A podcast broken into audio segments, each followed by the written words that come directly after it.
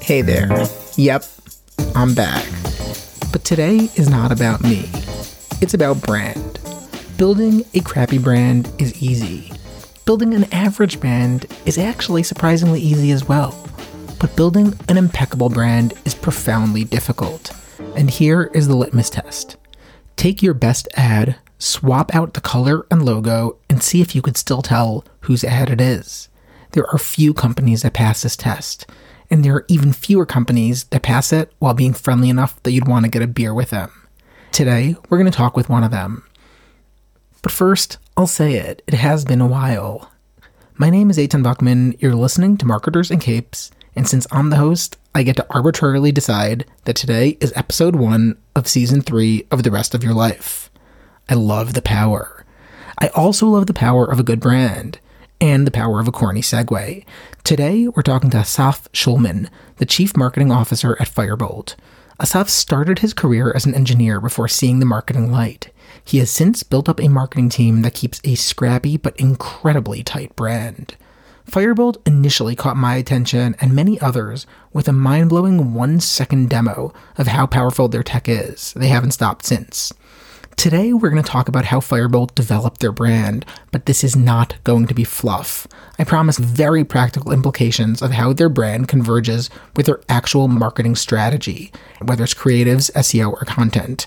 We'll also talk about how Asaf scales his team. But first, meet Asaf. Hey, my name's Asaf. I am Firebolt CMO, dad to three young kids, and yeah, living a hectic uh, lifestyle, uh, you, one could say. I stumbled into marketing from a much more technical background. So I'm a software engineer by trade who saw the light and uh, decided that uh, writing code and uh, even more so fixing other people's bugs is, is not what I want to do for the rest of my life. I realized what online marketing is all about when it just got started, when SEO was a breeze and realized the, the impact and what's possible and uh, that got me really excited. Since this is going to be pretty important, here's what Firebolt does. So, Firebolt is the next generation of cloud data warehouses. We are built to create those interactive analytics experiences that everybody craves. The analogy I use is that if you had to wait a few minutes when you search for something on Google, how lovely would that experience be?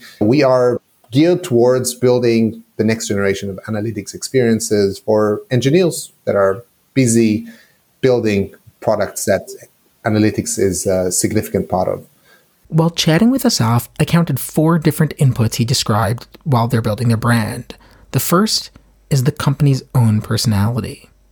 I think our marketing is mostly informed by our own personality and uh, which kind of reflects on the brand's personality. Very early on, we sat down and, fi- and try to figure out, okay, who, we, who is it that the Firebolt as a brand is all about? And um, and that, that was a very interesting exercise, which I warmly recommend any marketer uh, out there to do early on with the founding team and to make sure that everybody's on the same page. And then from that moment onwards, anything that brand reflects is is just consistent and, and it's consistency over time creates this magic. For us, it was all about being extremely technical, but at the same time casual, playful. We're not taking ourselves too seriously. All those elements together are what kind of constitutes the Firebolt marketing strategy. The second input is the users that they're going after. Of course, with his background, Asaf had a head start. Our target audience is a very sophisticated, very technical audience. They have very low tolerance for fluff, which I think is is a good thing. Keeps you honest. Yeah, I think I understand what developers go through. I understand what salespeople go through. So yeah, I think part of being a good marketer is the ability to put yourself in someone else's shoes, definitely helpful. We are part of that target audience also. We are, we understand very intimately what they're going through and the challenges they're facing and, and, and which is obviously much greater than what Firebolt brings to the table. Their own, their, their whole universe is, uh, it's very challenging these days to be a data engineer or any engineer that deals with significant amounts of data. You're always being blamed for different things and you're, you're short on resources, but the end experience go, goes to everyone. Everybody experiences that sluggishness or inability to drill down into whatever report you're looking at. And it always finds itself on your desk. So that frustration and uh, even that kind of empathy to what they're going through. I think is is a big deal. So yeah, I think it's a mix of who we are and what we feel our customers need. So they get it, and you can really hear how much the problems that Asaf is talking about resonates with him. He's not going to start crying about how hard it is to be a data guy, but he's not not almost crying. The last part is the competitive landscape. Competitive landscape is mostly made of the big tech cloud vendors, some other major kind of players in our space, all significantly bigger than us. And everybody's playing that safe game of we're a big corporate, we're a very stable player.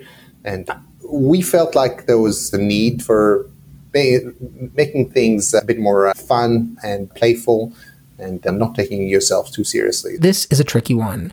Part of the brand personality he describes stem from the three previous factors, and the other part is a search for sheer differentiation.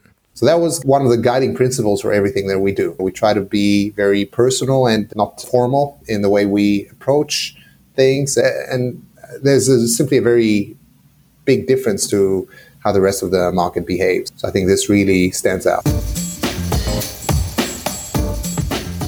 I promised anti fluff and I will deliver. But first, one thing that companies always run into when they're scaling is being able to teach that same brand voice as a company grows. First of all, there's kind of an onboarding process. So, you know, everybody that joins the company gets a bit of an understanding of the thought process around what's going on. But I think specifically on the marketing side, it's something that we discuss on a daily basis. Is this who we are or is this kind of completely off? We have a habit that I highly recommend that kind of stayed with us since the COVID days. We started having those kind of 15 to 30 minute daily stand up while you're sitting down sessions, each from their own home office. And uh, this is great. It's just uh, how we start our day. It's a lot of fun. We talk about anything and everything from the trashiest uh, Netflix shows to what some really important things that are going on. Have you seen what these guys are doing? Have you seen this campaign? Have you seen what this person posted? So just making sure everybody's on the same page, but that kind of triggers a lot of things and discussions. And, and then I think that alignment across, okay, that's interesting, that's not interesting. I'm a big believer in alignment, and this is key to making sure everybody's on the same page. There's something to this. When you see a shirt your friend would love, you say, damn, that's so Michael. You know what people say, you know what they're going to wear. But if you're suddenly talking on behalf of a company, you need to learn that, that yes, no feedback every day is a great way to pass on that cultural knowledge. I promise we talk about how Firebolt's brand characteristics play into their actual marketing. It starts with knowing who they are going up against, and for Firebolt, it's the biggest companies in the world. When we just launched, we made it very clear that we are not some niche player or our aspirations are significant and we are looking to to make a significant dent in this kind of big data universe. And so, what if our main competitors are the cloud vendors themselves and a small company called Snowflake? So, uh, the fact that there was a gap in this space, so we just ran into this uh, into this uh, gap and uh, made it very clear that here, hey, there's a new horse in this race and and very early on started comparing ourselves and what we do to some of those much more familiar and mature players. And i think that got a lot of got a lot of attention. It also created a lot of co- uh, controversy because people said oh who are you? And how, how dare you compare yourself to, to these guys? Which uh, it's fair enough. And obviously we don't pretend to be what we're not. We're not, we don't have the wealth of features and functionality and compliance and governance and all the bells and whistles that some of the, the other players have. We do have a very powerful analytics engine that is obviously not relevant for everyone in the market, but, uh, but is very relevant to some. I think this approach of being the underdog on one hand and at the same time shooting for the stars is something that really resonated with some of the market there's a lot of kind of benchmarking wars going on in this in this space. Each I don't know every so often a new vendor, not a new vendor, one of the vendors publishes a big academic study about how their analytics engine is faster and more performant than the others. And uh, there's a lot of discussions around that. And uh, it's a big project. You need a lot of engineers to just do that. And we were super focused on just serving customers rather than do this kind of academic exercise. So when we got excited and we saw some really amazing results from customers that were actually testing Firebolt versus some of the other players, we just went ahead and published that. Now, It lacked the depth of some of those academic papers, obviously and it wasn't exactly as some people expected to be. And that created even more controversy. So people were saying, how dare you publish results without having the full data set and queries available for us to see what you've done? So I think some people consider us to be a scam. Some people think, wow, that's exciting. There's something very honest and straightforward about this. It's also a teensy weensy audacious. But one interesting thing is that a brand, like a person, evolves.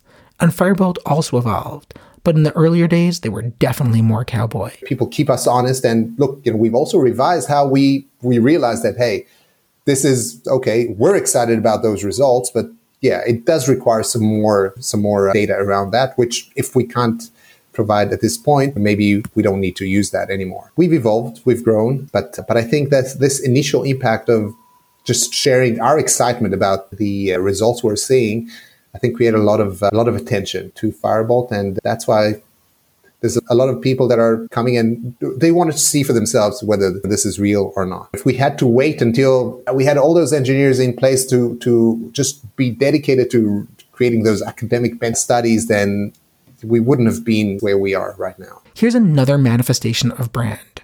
Part of thinking like a developer is thinking about what other developers would be searching for. Another is not pretending like mentioning a competitor is taboo. So, how do you beat Google's bidding against you on AdWords? You take Google's own error messages and get Google to send you organic traffic themselves.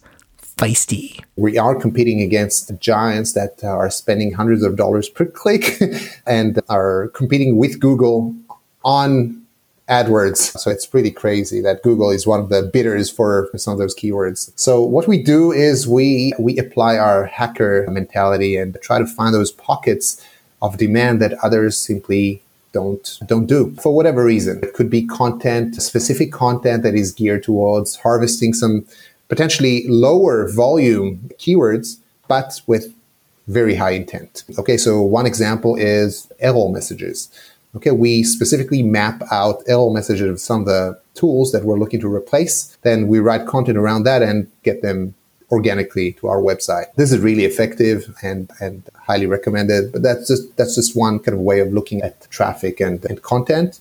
And if we're already talking about Google and recognizing that your prospects are Googling you, what if you just went beyond the vanilla comparison pages and just compared multiple vendors with each other instead of yourself? The other thing is I think it's a lot of, to do with just doing things differently and being creative. We've created a whole comparison portal on our own website. Okay, so if you're looking to to understand how competitor A is versus competitor B, then you know you are most welcome to find all that information on our own website. You're, you obviously haven't looked for Firebolt, but we are very relevant to, to what you've just searched for the whole kind of A versus B is a big deal. Now, B versus A is equally important. It really depends on how you search and how you structure this whole section.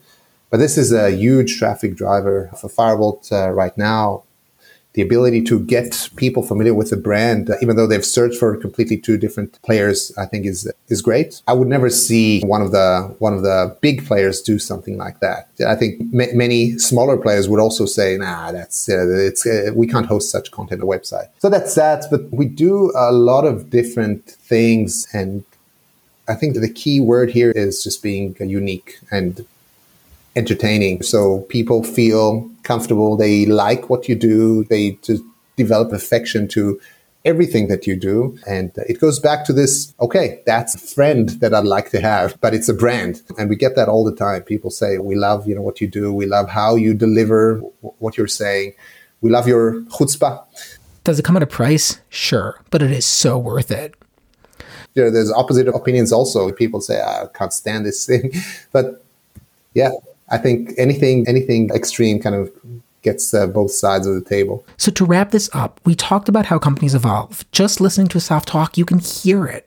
But that evolution depends on having the perfect team. How does he approach team building?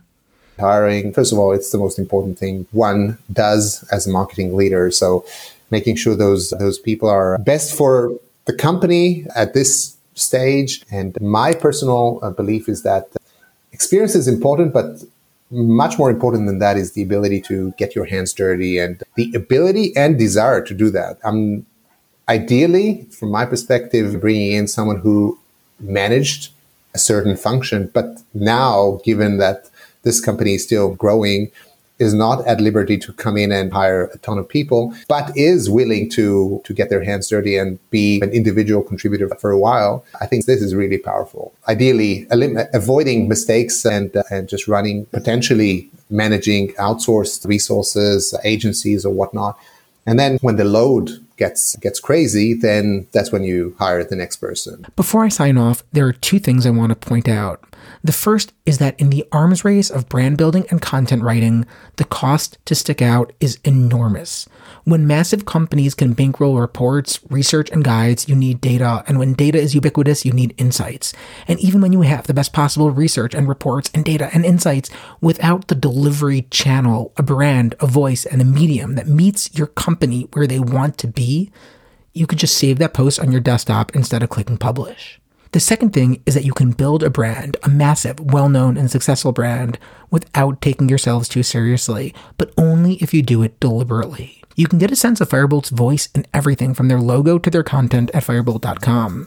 And if we're talking about websites, you can get yourself a bolt of marketing brilliance, see, bolt, haha, from listening to other Marketers and Capes episodes at buchman.co.il. Our next episode is going to be a doozy too, so hit that subscribe button, and if you're already subscribed, buy yourself a cup of coffee. You've done good today.